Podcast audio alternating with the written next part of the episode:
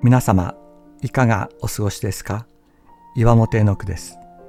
今日も366日元気が出る聖書の言葉から聖書のメッセージをお届けします。5月27日手のひらに刻む。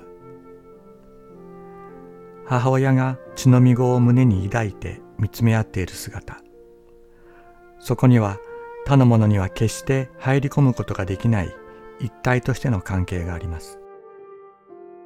また母親がお腹の子を慈しみ話しかけているのを聞くときそこに二つでありながら一つの命があることを私たちは見ます。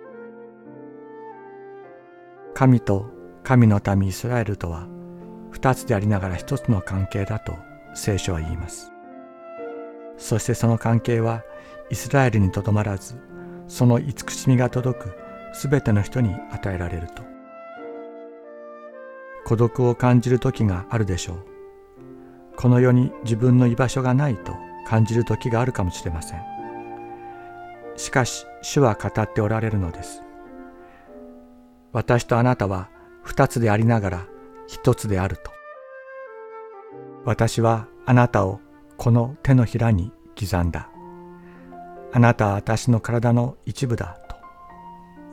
十字架に打ち抜かれたイエス・キリストの手。そこには永遠に消えない傷が残りました。キリストは十字架によって私たちをその手のひらに刻んでくださった。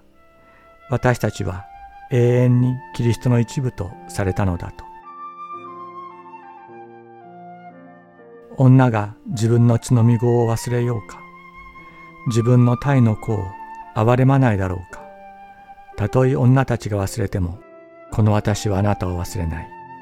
見よ、私は手のひらにあなたを刻んだ。イザヤ書49章15から16節